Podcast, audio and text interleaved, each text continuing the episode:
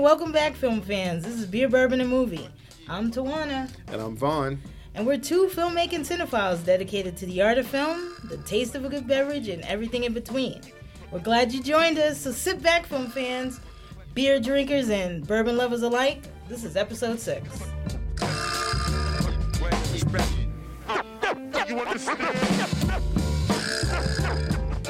All right, everyone. This week we got some great movies to, to talk about. We did three movies this week, so we wanted to share because the summer is starting, so we might as well kick it all out.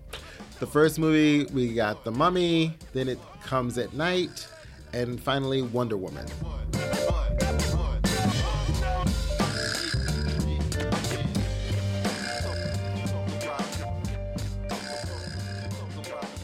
So Tawana, because it's you know the summer months, I decided I'm gonna have a little Jack Daniels. I'm going to Lynchburg, Tennessee, and have what everybody orders in the bar, some Jack Daniels, and uh, I'm gonna make some Lynchburg lemonade. But right now, because you know the thing about Jack Daniels, it's smooth. It's got a little charcoal flavor. It's been in those barrels down in Tennessee for a while. It, it just goes good with so many things during the summertime. So I recommend it. And I'm gonna have a couple of beers with you also today. Absolutely. I'm so glad you are crossing the line for once in a time. I know, right? so because we're we are reviewing these sort of popular popcorn summer movies, I chose a popular summer beer, Blue Moon's summer seasonal beer. It's called Summer Honey Wheat. The beer with more name changes than a professional athlete. Today's Blue Moon Summer Honey Wheat is crafted with clover honey, orange peel for this sort of refreshing taste that uh, makes you feel like uh, sun-soaked summer days. So I really love it. So let's go. All right, so let's get started with uh, the Mummy with uh, Tom Cruise. Hated it. It was quite a thrill ride, everybody.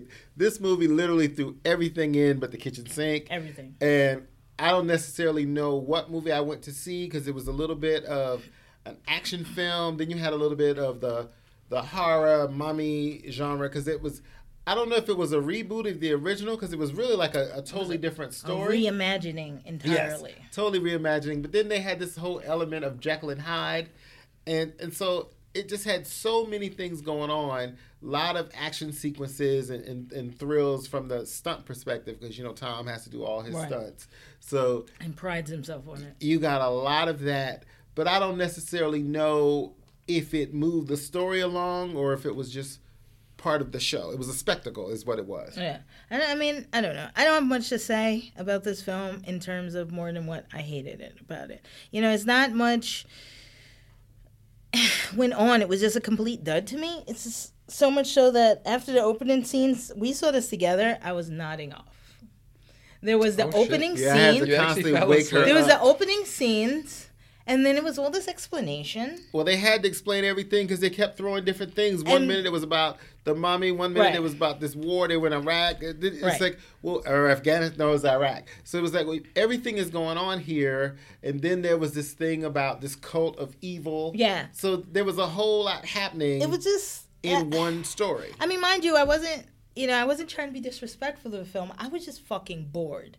Every time they had this great like action scene. Then it was this like this grand, you know, introduction, epilogue of some new idea. of some new idea mm-hmm. that they were going to present. Instead of them just exhibiting the idea, they would just tell us like we're idiots. And I guess some people are, but we were not. And I did not need that, and it bored me to fucking tears. So much so that you woke me up twice. well, you so know, just kind of like they were really like throwing it in your face they weren't. They were just like, this is what's gonna happen. So much action, and then like, it was just like conversation, conversation, conversation, which none of it really had to do with Tom Cruise. Well, it was more about exposition of what was it, good and ready to happen. Exposition is exactly. And then you know, and and that's fine if you want to set the pace for the story and, and give people some understanding. And I think, but we had the fact that we had two or three stories going so on at many one time because you know it was initially about the mummy and the fact that she was this princess who killed her father and her younger brother because she wanted to inherit the throne. Mm-hmm. Okay, I get it. But and which would have been a great story within itself. It was about the empowerment of this woman who was going to rule over Egypt. You know, mm-hmm. I get that. That would have been a great story. Right. But then they strayed off of that, and then they went to this whole thing with Dr. Jekyll and Mr. Hyde, and him trying to control all the powers of evil in the world Right. as some kind of experiment. And that was um, That was Russell Crowe. Russell Crowe's character. And and so, so well, what what happened to the mummy story? Yeah, you know, because it was really about him and his cult of people trying to capture this mummy to control her power. Right. But then they also tried to humanize her a little bit. Right. And even when she was in chains, she had this sad little face on. And her whole story about how her legacy would have been taken over by her brother. And it just, then they went back to Jekyll and Hyde. And then there was a thing about Tom Cruise's apparent thievery and his low character.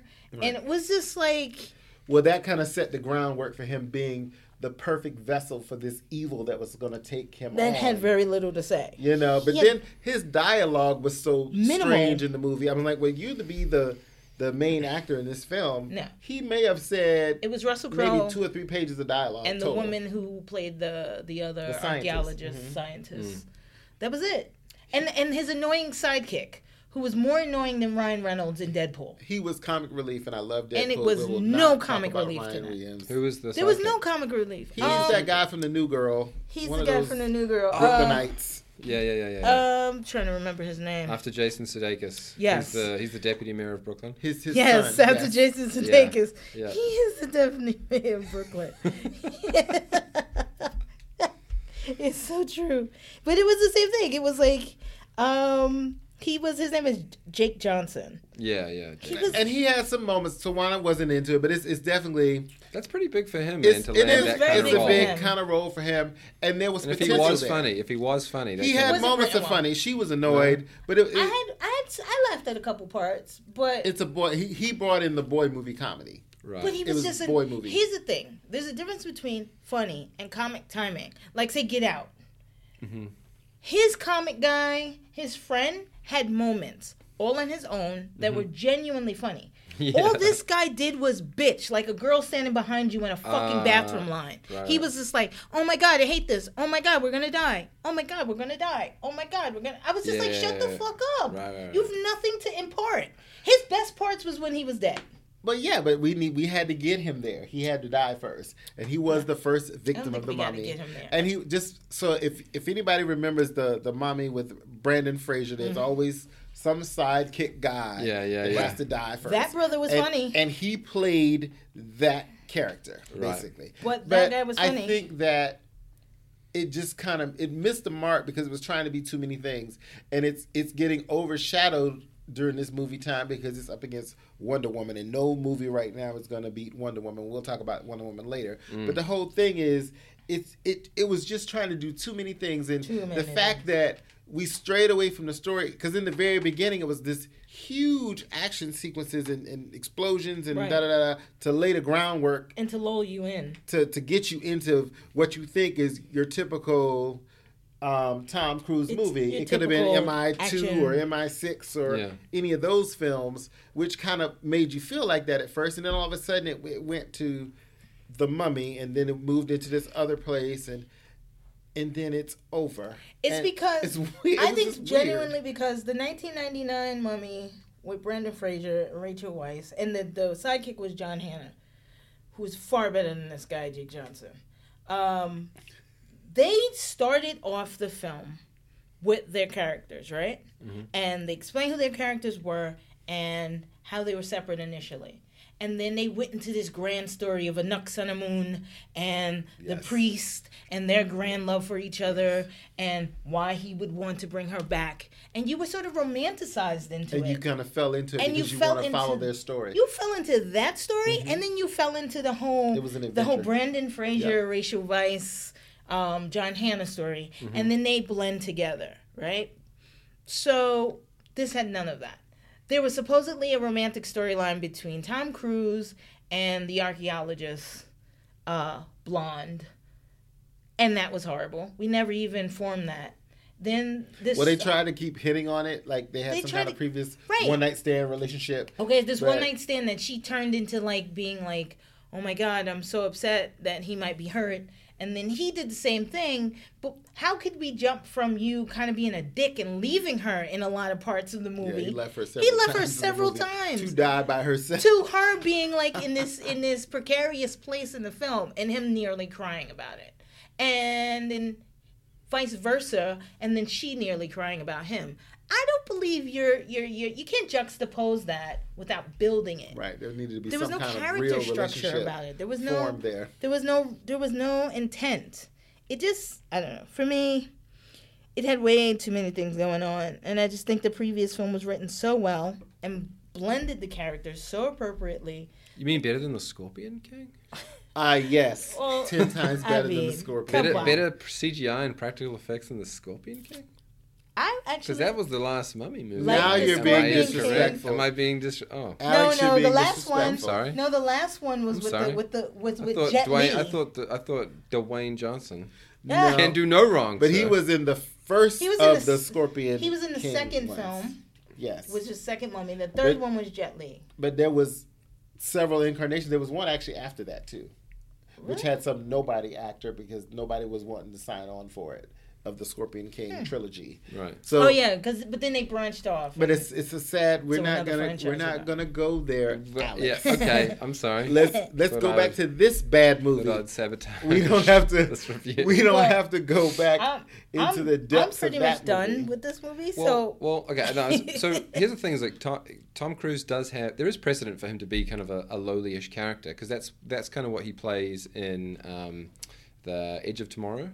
Okay yeah You know what I mean? So I was yes. kind of thinking like I had heard from another friend that he had he ha- he was kind of playing the the heel Mm-hmm. of He is- sorts, he was right? playing the heel. Yes, he was. Um, Yeah. But he did such a good job of that because he kind of like very reluctantly fell into it, and then he kind of took it on eventually. But it wasn't. He didn't just snap his fingers and become the good guy. So in this one, did he snap his fingers and become the good guy? Or was No. he kind of the bad guy the whole Ever. time? He was a bad guy It the just entire happenstance. It was all Right. happenstance and with he him. just was forced to and this movie, guy. in general, I think he did this movie to finance this is his next piece, maybe Right. his next project. This I was- movie, there was- was really no reason for him to be in this film at all. I was looking It for the have been anybody. Scientology part of this film. I wanted Tom Hardy in this role. Tom Hardy would never do this Tom kind Hardy of wouldn't do this.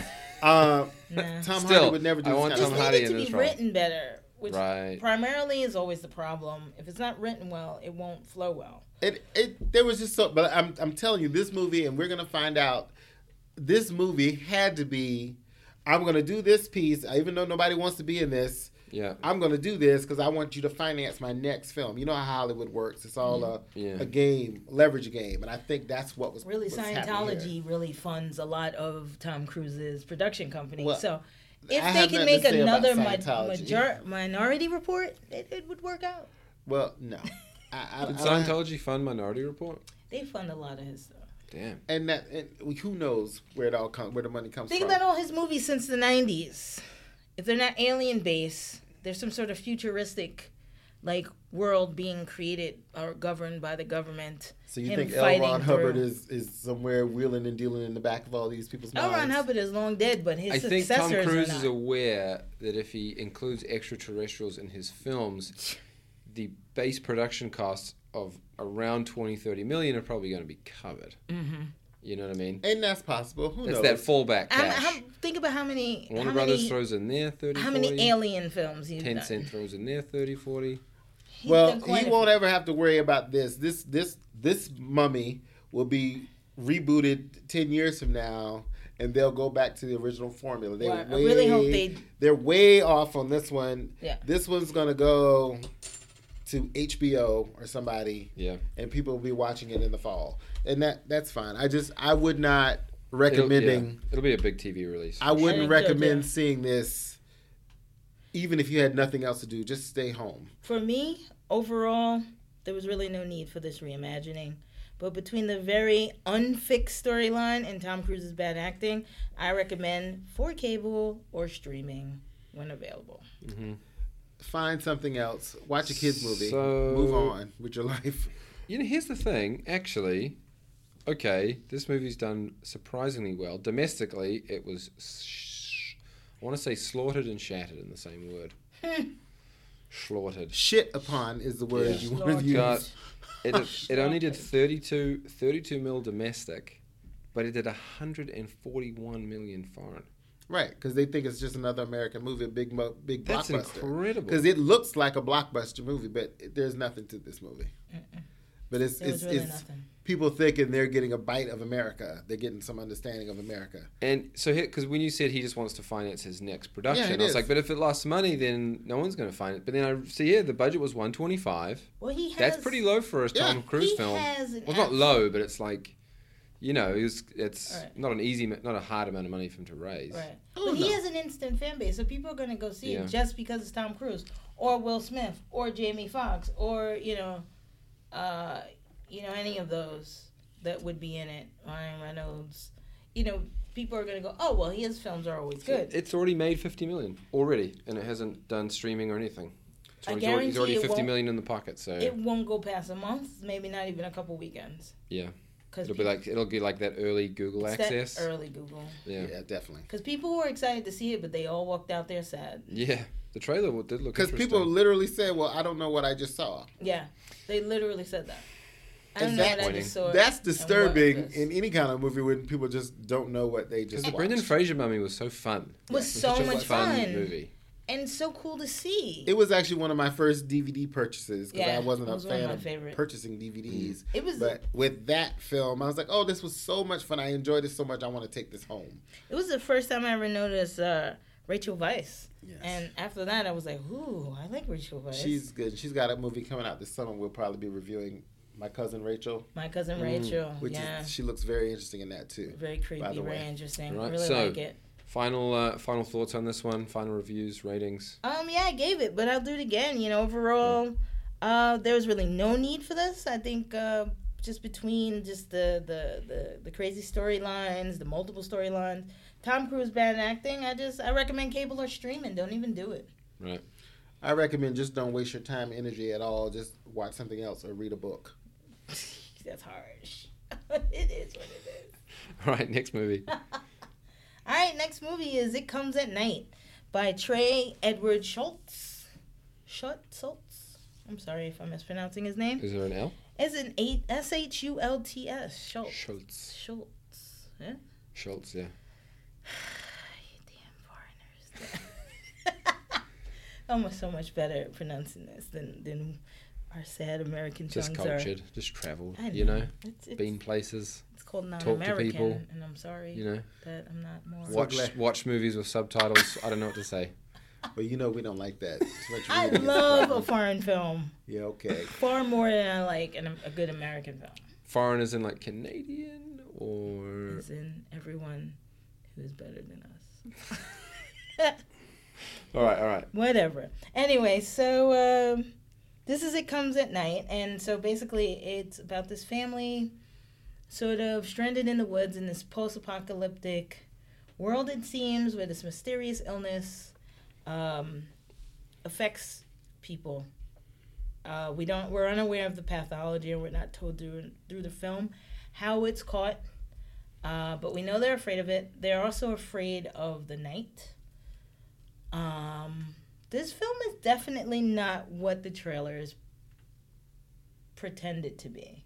Or Yeah, it's being it's being packaged as one thing, but it's really more of a, a psychological thriller. it's a character thriller. study for one hundred percent a character study. Yeah. because these people are literally trapped in this house, and it and so they have to interact with each other and and interact in a way that one it's a family Mm-hmm. in, in interaction, but it's also a situation where there's danger outside, whether it be from this virus Right. or whether it be from other survivors coming for to be there or to take the, the threat is that they're going to take something that you may have or that they may have the virus and kill you. You know so there's always this threat from outside. It seems very post post apocalyptic, but we never really go outside of the woods in which the family's home resides in. yeah they kept the movie very close. Yeah, and so it's it's it's basically this family in the woods who helps another family, and um, all this suspicion and, and play of morality comes into play, and it's not so much what will the virus do, but what do you do when when put into a situation? Do you keep your sense? Of morality, your sto- strong character structure. Do you become another person? Do you become the evil you really fear?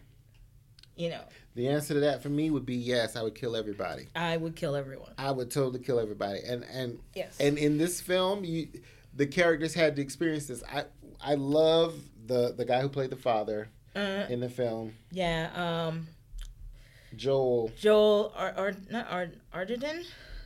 Ar- Um, Arteta- no, not no, no, no. Yeah, I know who you mean. um, Joel, yeah, Edgerton. Edgerton. Yeah, He's Australian. been in he's been Is in he several Australian? movies.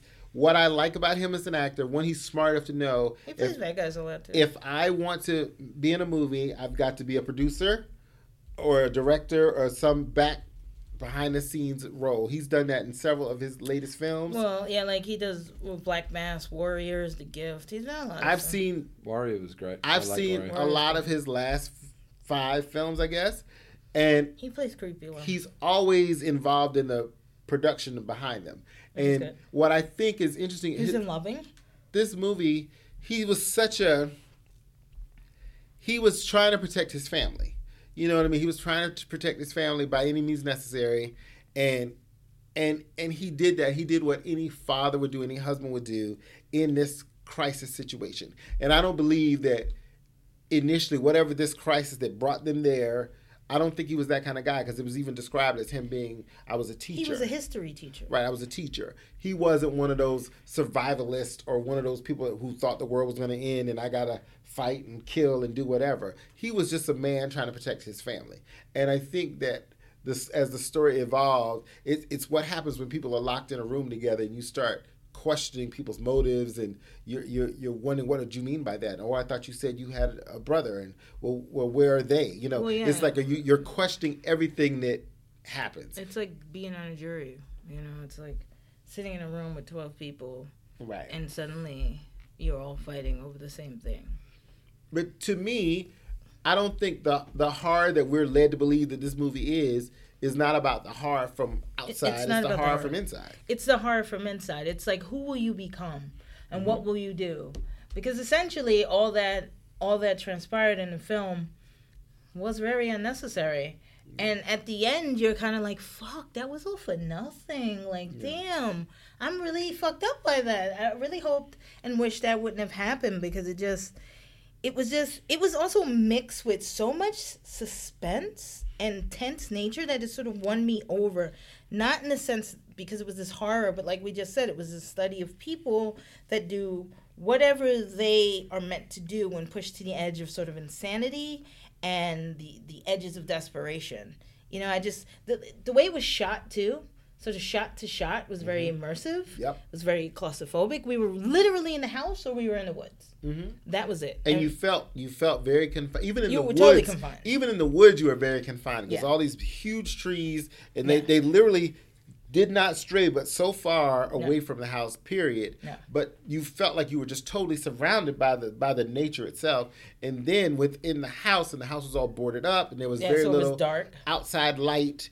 And they used very, very good techniques of lighting. They used in this Yes, film. it was a lot in, of natural moving lighting. those lanterns around and Yeah. how they did it. It was a lot of natural lighting. It was masterful in the fact Yeah. that they were able to build the intensity of that and the and you know everybody's a little afraid of the dark. We get that as kids. You know, you, Absolutely. it, it's really about being afraid of the dark Mm-hmm. and being afraid of what's behind that door. I remember as a kid, I used to always be afraid of what was in the closet. Like there was got to be something in there or some monster under the bed. Right. You know, so it kind of played on that with that red door always being locked. Well, that red door was beautiful too. The red door was the only entrance and exit in and out of the house. They'd boarded everything else up, and that was your only in and out. And so it was it was either your lifeline or the end of your life. Right. And so the the hallway that led to the door was this beautiful like slanted hallway, sort of like in it felt like in the eaves of a house. Yeah, and framed with photographs what of framed past, but of the photographs of the past of the family. Yeah, So this sort of like done. this sort of like you know previous life told just walking by it, and they Mm-hmm. would always have these lanterns, and the the the hallway would be completely pitch black, and we were always a fly on the wall. So when he walked through the hallway, even when we were just looking at him from from from a master shot where he would be approaching us. He would either be approaching us or he would be walking away from us or we would always be in these sort of like D.A. Pennebaker styles. It, it would who is a master cinematographer, I mean uh documentarian if you guys don't know. Highly look him up.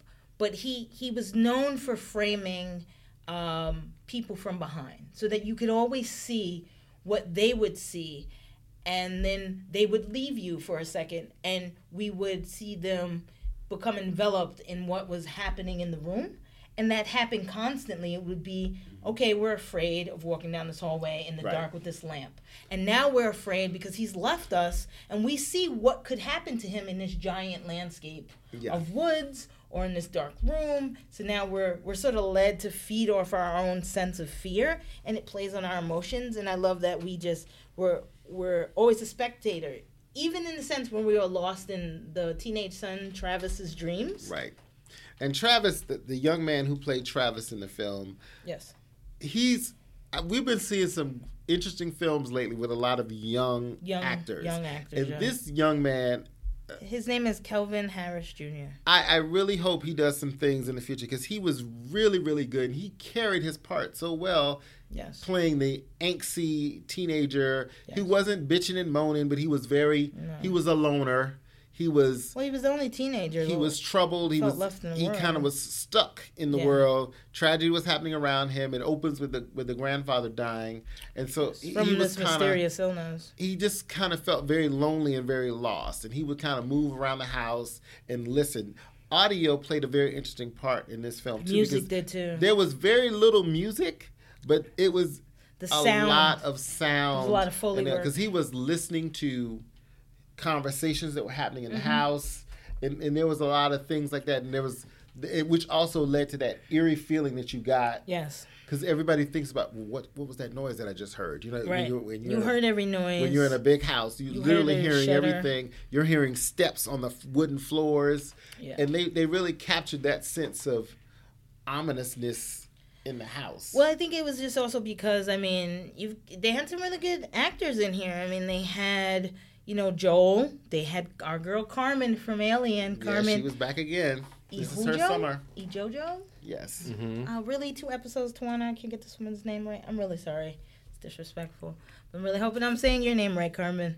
We love you. You're a fantastic actress. But it was her. It was Kelvin. The uh, the father of the family that they helped out. His name is Christopher Abbott.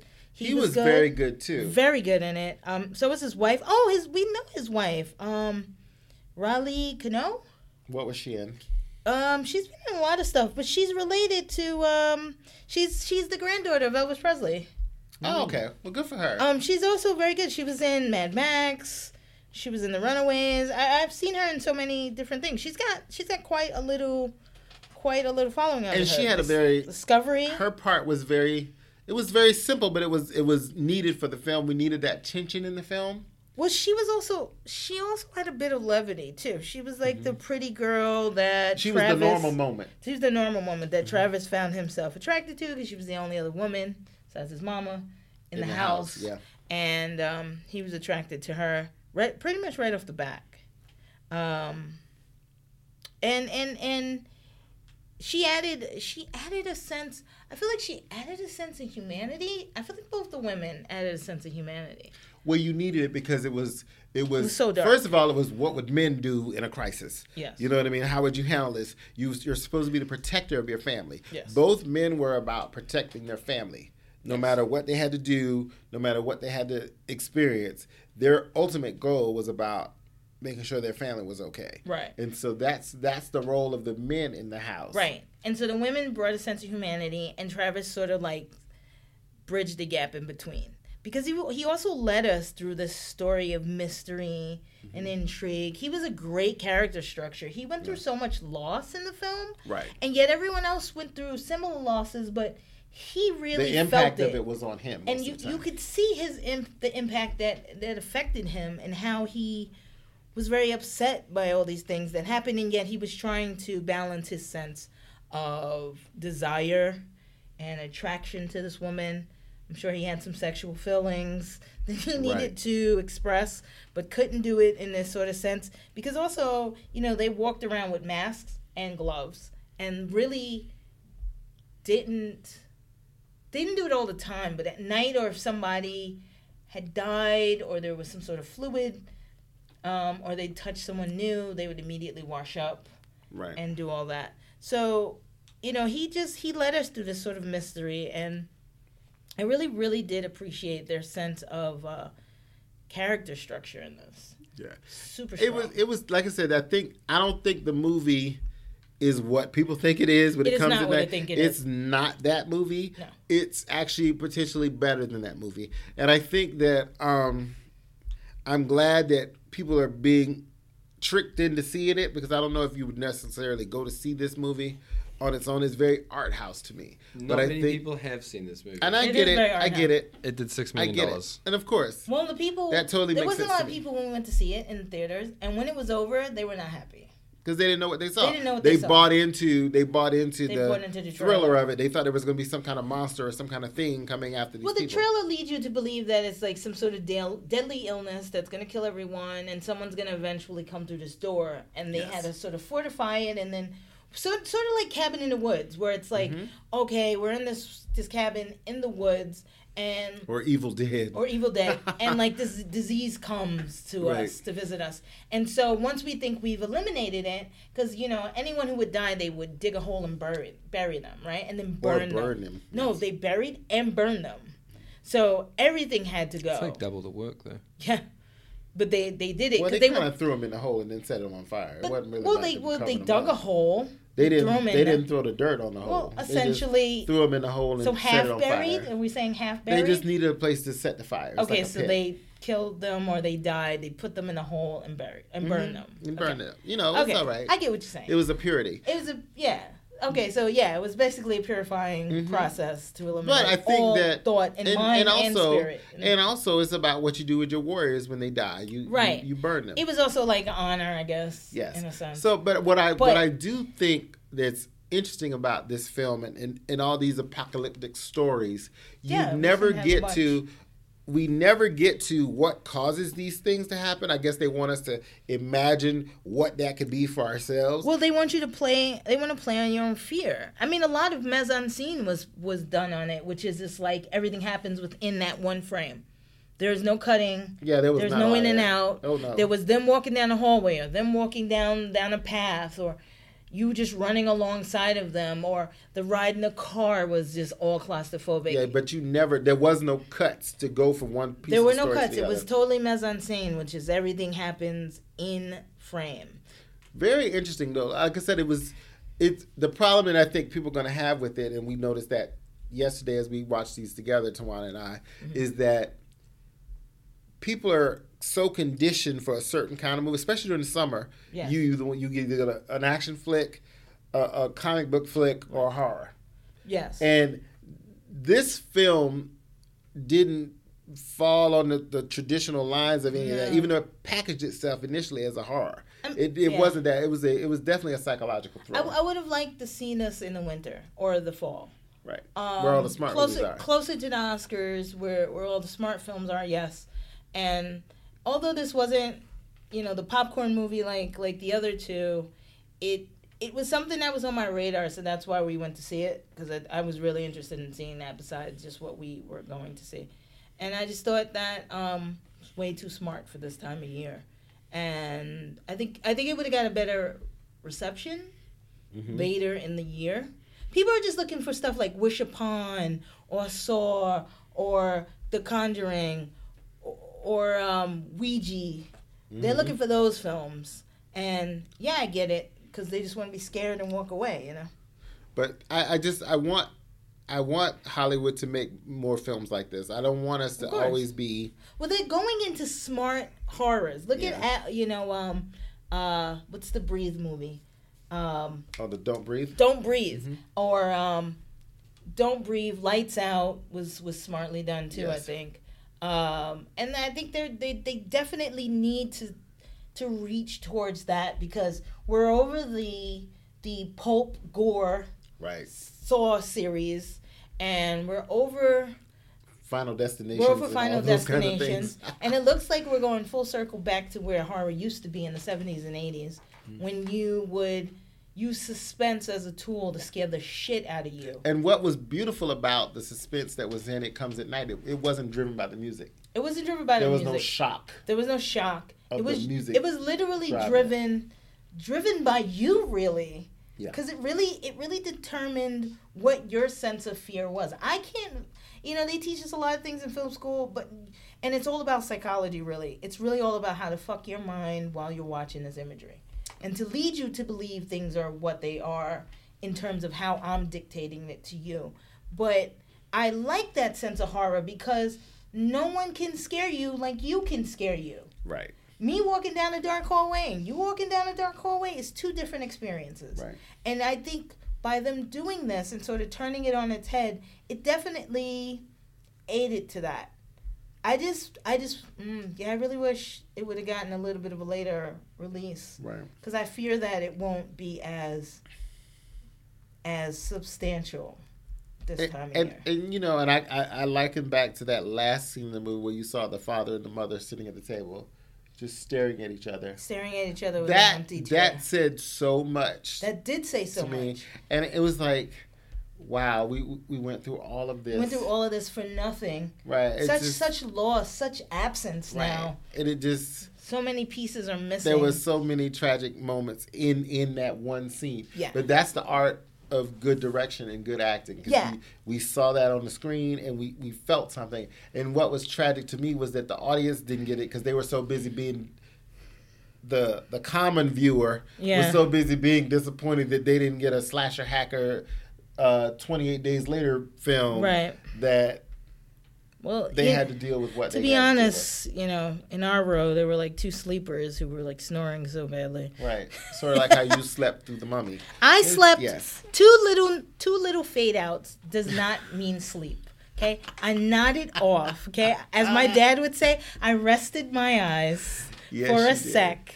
But you yes. snapped me out of it. I ate some popcorn. I got back on board. But the mummy was fucking ridiculous. okay but And um, back to it comes at night a- anyway, I think you know overall this is my That's your spin. final thought of it it. comes at night.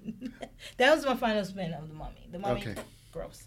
Um, but my final take on it is this: as a spectator, I really enjoyed getting lost in these these people's world, and I appreciate how it used my own sense of fear to frighten me. And its use of character structure is so strong that I really appreciated it. And I thought, um, although it wasn't it- the typical traditional horror, it was it was a bit of a thriller, and the, the story just led us to uh, another conclusion. And I think that's what you have to do: make your own conclusions about whether you're going to see this or not based on our review. Because uh, I highly think it's worth seeing, but as we saw in the theaters, maybe not if you're not that type of viewer. Right. Well, for me, this is my kind of movie. I like movies like this. I like movies that make me think. It it it frightened me in a different way, but it was also about the human condition and what a human will do when put in a certain situation where, where you feel like either your life is threatened or if someone you love's life is threatened, what you would actually do and how you would carry yourself and what you would what what limits you would go to and i think this movie mm-hmm. showcased that 100% i will see it again when it comes on hbo or showtime. Oh, yeah. i will watch it then I will probably also and i'll tell other people to watch it because it's one of those things where you really need to think about you know the things that are happening around you and how you would carry yourself. Because i think we have some idea but until we're put in a situation Oh yeah, you never know what you're going to do. You never know, but I'm pretty certain I'd kill every motherfucker in the room. Yeah i'm one for saying i'm going to kill you first and then ask questions later What what what is uh what does uh Sam Jackson say in uh Jackie Jackie, Jackie Brown? Brown. When you have to kill absolutely every motherfucker in the room Right. except those substitutes. Right. So you Everyone know, would die. But like I said, for me personally, I would definitely recommend the film, and I, I would want people to see it and Yes. talk to people about it. So let's move on to the very last film of the show. Best for last. Best for last. Wonder Woman. All right. Okay. Directed by Patty Jenkins. Go Patty Jenkins, female director, making big moves this summer. doing it. I'm really happy about that. I will say this. Was not excited about this film. Maybe they'll kick me out of the Sapphic Society. I don't know what is going to happen. But I will say this. I did get on board once I saw it. I had not been a fan of the Wonder Woman series since I was a kid running around in my underoos. But finally, I feel like DC has a bit of a gem here. You know, um, Diana of the Amazon People, this this popcorn movie that just sort of exploded for me, and I liked. I would say ninety percent of this film, very much. I just I thought it was good. I just the only parts to me that that um I didn't like so much would like Chris Evans over over uh, Chris Pine, but he can't he can't no. be because he's um Captain America. So that can we can't do that. I would even taken Chris Pratt, and I think Yeah, he could have no. pulled this off. I totally No. think he could have done American Boy, Spy Guy. I am 100% behind Chris Pine. I've loved Chris Pine. Chris Pine is since- creepy. Since He's he second to first started Lang. acting, and I think that he is going to be around for a long, long time. I don't know if anybody saw the film he did last summer, the, the film set in Texas where they were bank robbers. Oh yes. yes. I didn't see that He one was actually. so good in that, and he's very good in the Star Trek franchise. Yeah. And I think That, that yes, he is good. he's he's he's just one of those actors that can play all angles of the film because in this movie he's your typical american hero spy kind of guy you know we're supposed to root for him you know what i mean we're supposed Right. to root for him from the beginning and steve trevor was that character in the comic books wonder woman and what was the beauty of this film is that marvel allowed i'm sorry not marvel excuse me dc please no disrespect to dc DC allowed us to marinate in this film. They weren't trying to tell a future film Right. or something from the past. They were letting us live in Wonder Woman's origin story. And for those of you don't who don't know Wonder Woman, look her up, read the comics. The the actual character of Wonder Woman has been around For a very long time. 75 years. Yeah. Wow. 1941. So the whole thing is, it's amazing to me that we finally got this story on the big screen because they've been Yes. trying to do this film for years. They've been talking Yes. about a Wonder Woman film, but Hollywood thinking a woman couldn't carry this film, nobody's gonna go see it. Right. Because Hollywood is full of bullshit of old ass white men who can't seem to get past the fact that the world isn't driven by them in their decisions, but people actually want to see women carrying a film. I- and so, yeah. guess what? It's happening, and it's done by a female director. Right. So, what are you going to do now? What What's going to happen now is all the other studios trying to make something similar. Yep. Well, I guess they're definitely. they're definitely gonna make something similar, and they're not gonna try and do it on an indie base anymore. No, it's going to be a big something. It- You're going to have to try some big flop. Uh, what I what I There's what I gonna be a massive appreciated flop Yeah. on the horizon. about this film is that when with with using Patty Jenkins, I thought it was really good that I could tell that there was a mo- woman that directed this film because there were no objective, obligatory shots of any parts of her body. There were no breast shots. There were no thigh shots. So there were the no gaze- crotch shots. There was no gaze. The gaze was not there. It was her in all her glory. When she walked out of a fire, it was her with her shield on her back and the uh, the sword. the sword, the god killer on her back, and her just walking through with her sort of So they filmed it as if she was a male superhero. They Yes. filmed it as if Yes, she was a male yeah. superhero, but that's because Yeah. it was a woman director. A woman, Right. not even not even a lesbian woman would look at a woman like that unless they were looking for her in that particular setting. You know what I mean? Yeah, right. If you wanted to sexualize a woman, then okay. But if they were going to shoot Wonder Woman, you don't shoot Wonder Woman as a sexual being.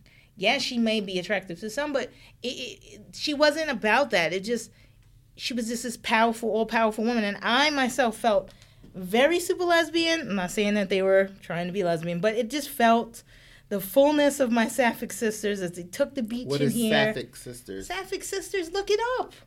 Well, for all of us that don't have time for spell it? How do you Lesbian. spell it? S A uh, F- P P H I C. Sapphic. So explain that to us. Since you brought it Sapphic- Like related, it just says relating to lesbians or lesbianism, relating to Sappho or her poetry. Right. Well, Sapphic, Sappho is an island in Greece Okay. where they say is the Isle of Lesbos. Got it. But they try to veer off of that because they don't want. They're kind of conservative and they don't want people to come there. so this could be if- this could literally be Themyscira, where uh, Wonder Woman was from, her island of Amazon. So Yeah, maybe she could where it be, is. but I'm no, gonna get, I'm gonna get Google to pronounce this real quick. You ready? Yes. Go ahead. Sapphic. Thank you. Sapphic. Thank you, Google. Of course. Please Come keep on. that in. Tell, tell me how I don't know how to say Sapphic. But But I think it's- But my thing was also that I'm sorry to interrupt you. I really love like. I know it's not lesbian, but you can't help but understand, but see some parallels, like the feminist, the strong woman that hit the beach, that that that that fought with pride and strength, and Mm-hmm. and and knowledgeable. Like I love the puns that they used and the jokes that that would be feminist based. Where, i.e., when she's like, um, explaining to him like how men are only needed for procreation, not really for pleasure. Even though she wasn't advocating for lesbianism, she was just like, "Well, that's what I read. Like, we don't really need you for pleasure." Like, and then she was like, there was another scene where she looked, she was naked and she was looking at his penis, and she was like, "What is that? Is that average? Because what's that?"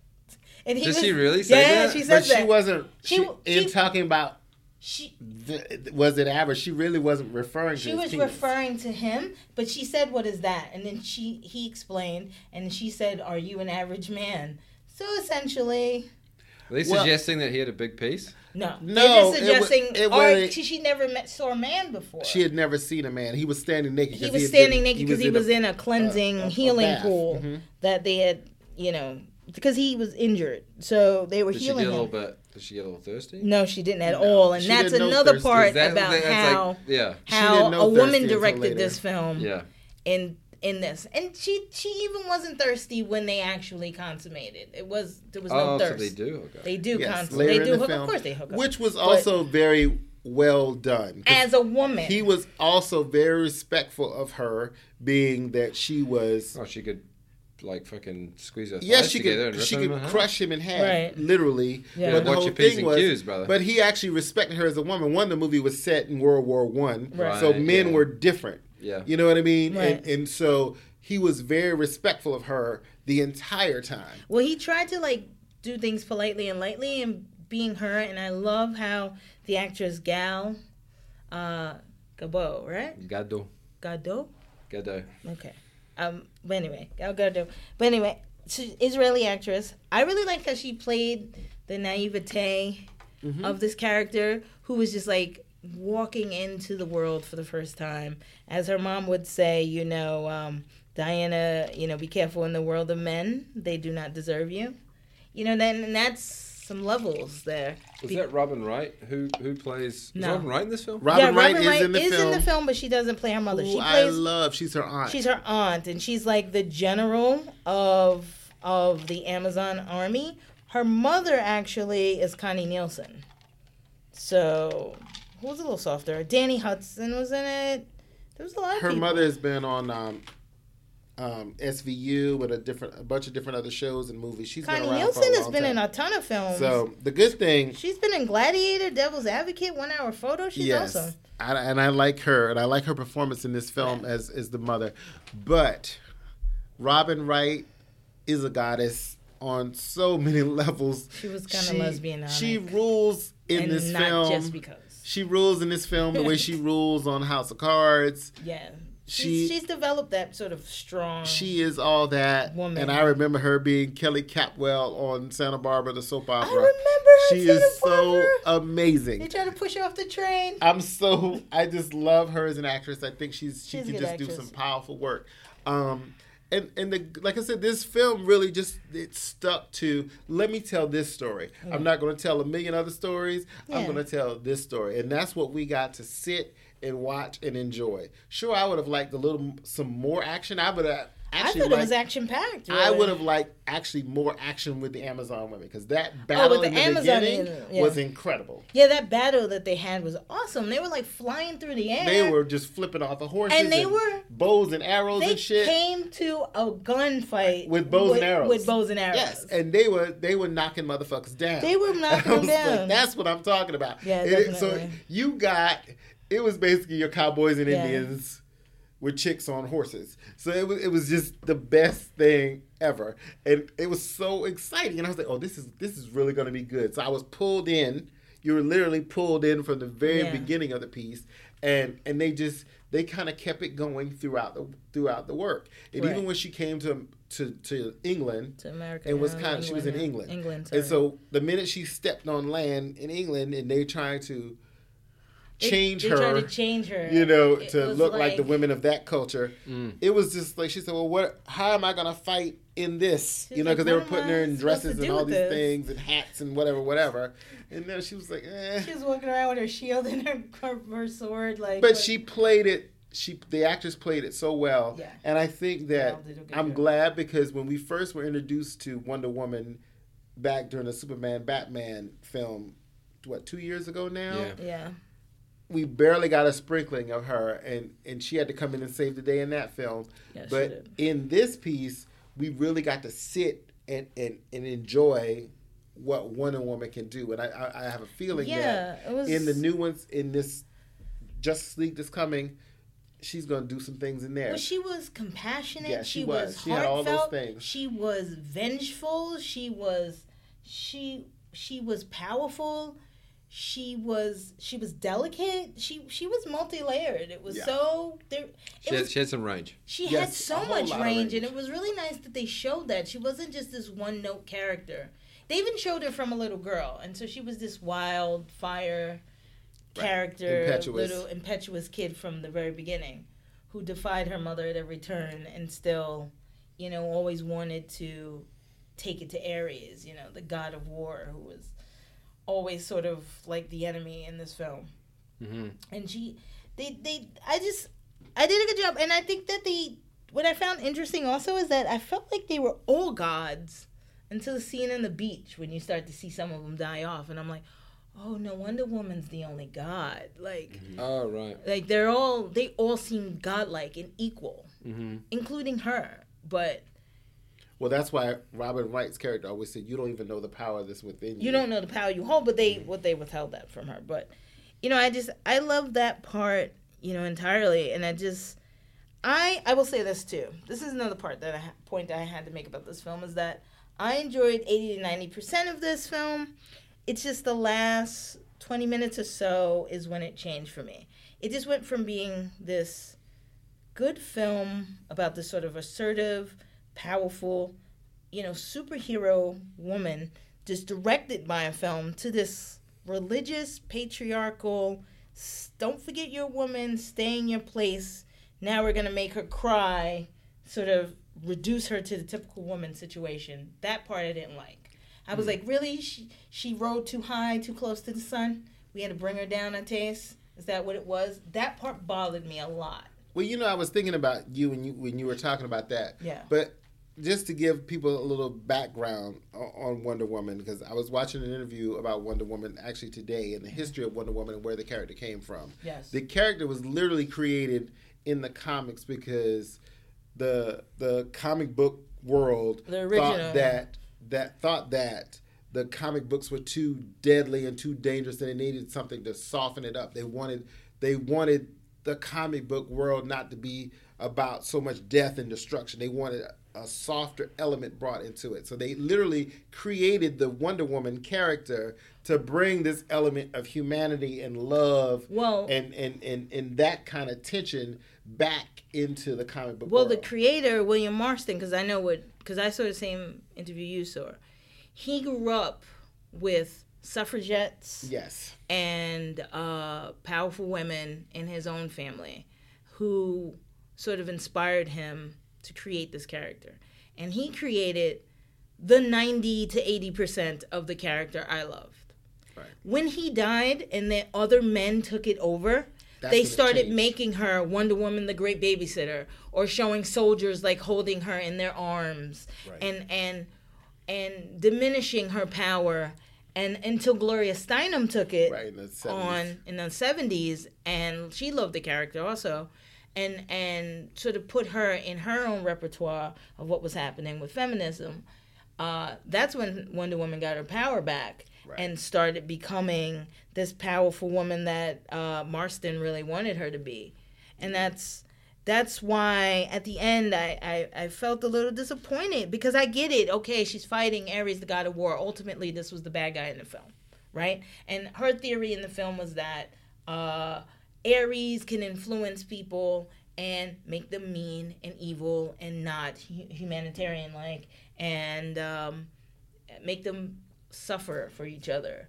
And she was about fighting against that, which is why the Amazons were created by Zeus to combat that. Uh, wayward sons you know, sensibility. So it's just basically brother and brother and sister fighting it out over the world.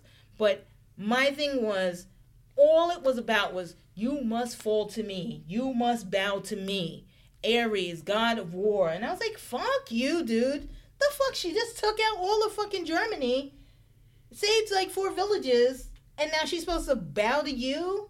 Fuck you. So you basically just had a problem with her bowing to this man. I just thought that how they built her up so high, and she was this great woman, and now she's supposed to Mildred Pierce this out and fucking bow to them because she has to be a woman. God forbid you you flew too close to the sun. Sorry, your brilliance is over always overshadowed by a giant penis. Always. Patriarchal society always reigns supreme. Just let just let you know, and we're gonna take this little thing from you that that that was so heartfelt to you, make you cry, and make sure you understand what's what. Ultimately, yeah, she fucking kills him and beats his ass because that's what this movie is, and you know it because I'm not spoiling that. But this is what it is. Well, you know, uh, once again, and and the whole Zeus story, and I like and, that they um, added that. In Ares. That's that's that's basically your your God story, and and him banishing And there's the the devil out of out of heaven and all of this, that, and the other. It's that story, and always being that conflict between the devil and God. Yes. So we had to hear that somewhere again because these religious stories seem to weave their way back into everything that this current world seems to offer. Yes. But and that's what we got again. And it was it was interesting in the fact that okay, e- even in the telling of that in the gods, because this is a mythical story, Yeah. but it's it's it's very interesting in Very how mythical. we we tend to always come back to those tropes. Yes, we do. You know what I mean? And I think that I think that it's going to be the next film and where that's going to go will kind of lead her on a different path because Well, we're now going to be in a different choice we're going to live in a different place in time because we went from World War 1 Mhm. to present day. Yes. So we're gonna see where where where she'll be in this place in this time. But I think, like I said, they really did a good job. I'm proud of DC for finally They getting do this done, and and and and showing that because I'm telling you, they're gonna they're gonna be a lot of lot of knockoffs Of course. of this because Hollywood's gonna be well. Oh my God, a woman a, a woman can carry this movie a and woman helm the movie. helmed film can be directed by a, film, Right. a woman and carried off. Of course, it was written by men, but yeah, whatever. I'm just like I said, it, it's it gives me hope and it gives me sadness because I know there's gonna be some bad situations coming. But you know what? I, I, I totally recommend this movie. I wasn't really gung ho to see it either because all I kept thinking was, oh, this is gonna be Wonder Woman spinning around and, and Yeah, acting a I- fool. I was like, I didn't want to see that either, but I'm like, okay, well, here we go. So, but it was good, and I was I was engaged in it as a comic book reader. It gave me all of the excitement of the comic books, and and it, it made me feel good about it. And I and I I've, I've totally recommend it to other people to see. It's one of those films you could actually take your kids to Take too. kids to, yeah. And um, because it was PG thirteen, I wish we would get away from that, but I guess we can't because we want the world to see a film. But America's scared. we're scared of everything. We're scared of tits and ass. We can cuss and blow people up, but we're scared of tits and ass. Well, okay, true. That's pretty much what it was. That's why PG 13 reigns supreme. You can cuss, you can blow a person's head off of his shoulders, um, but God forbid a nipple appears or a vagina. That's why there's so many closeted freaks now shooting and killing people out of their repression because they can't help it. Oh, because they're scared of nipples. They're scared of everything. Oh, got it. Sex, Okay. sex is sex is taboo in America. But sex sells. Sex sells because it's taboo in America. Yeah, I guess. You go to France and there's tits everywhere. Nobody cares. There's nothing like that. I just came from Spain and France, and I can attest. there just were tits everywhere. Nice. On the playa, on the plage, Yeah. on the beach, Everywhere. whatever. Pick your, Everywhere. They have no issue with it. pick your sandy well, locale. you know, we have we have a lot of repression, and I think it had to do with the Puritans coming over here. And, We have a lot of religious oppression.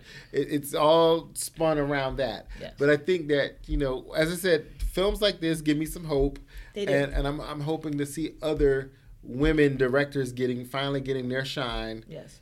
in in the filmmaking world, and that you know, there's more opportunity opening up because of that and better roles being written for women. Right. Not just older women taking just older on women. older, better roles, but also younger women. Yeah. Because there, there's just no reason for it to just be the same old story all the time. So Yes. I'm, I'm happy to see that. And I think this, this actress, she played that part 100% Yes. on Um, multiple levels. our resident Kiwi, please say her name again so we get it right. Who's that? Wonder Woman. Ah, Gal Gadot. Yes. Gal, fantastic. I truly believe that this was a good film. I became a fan once again.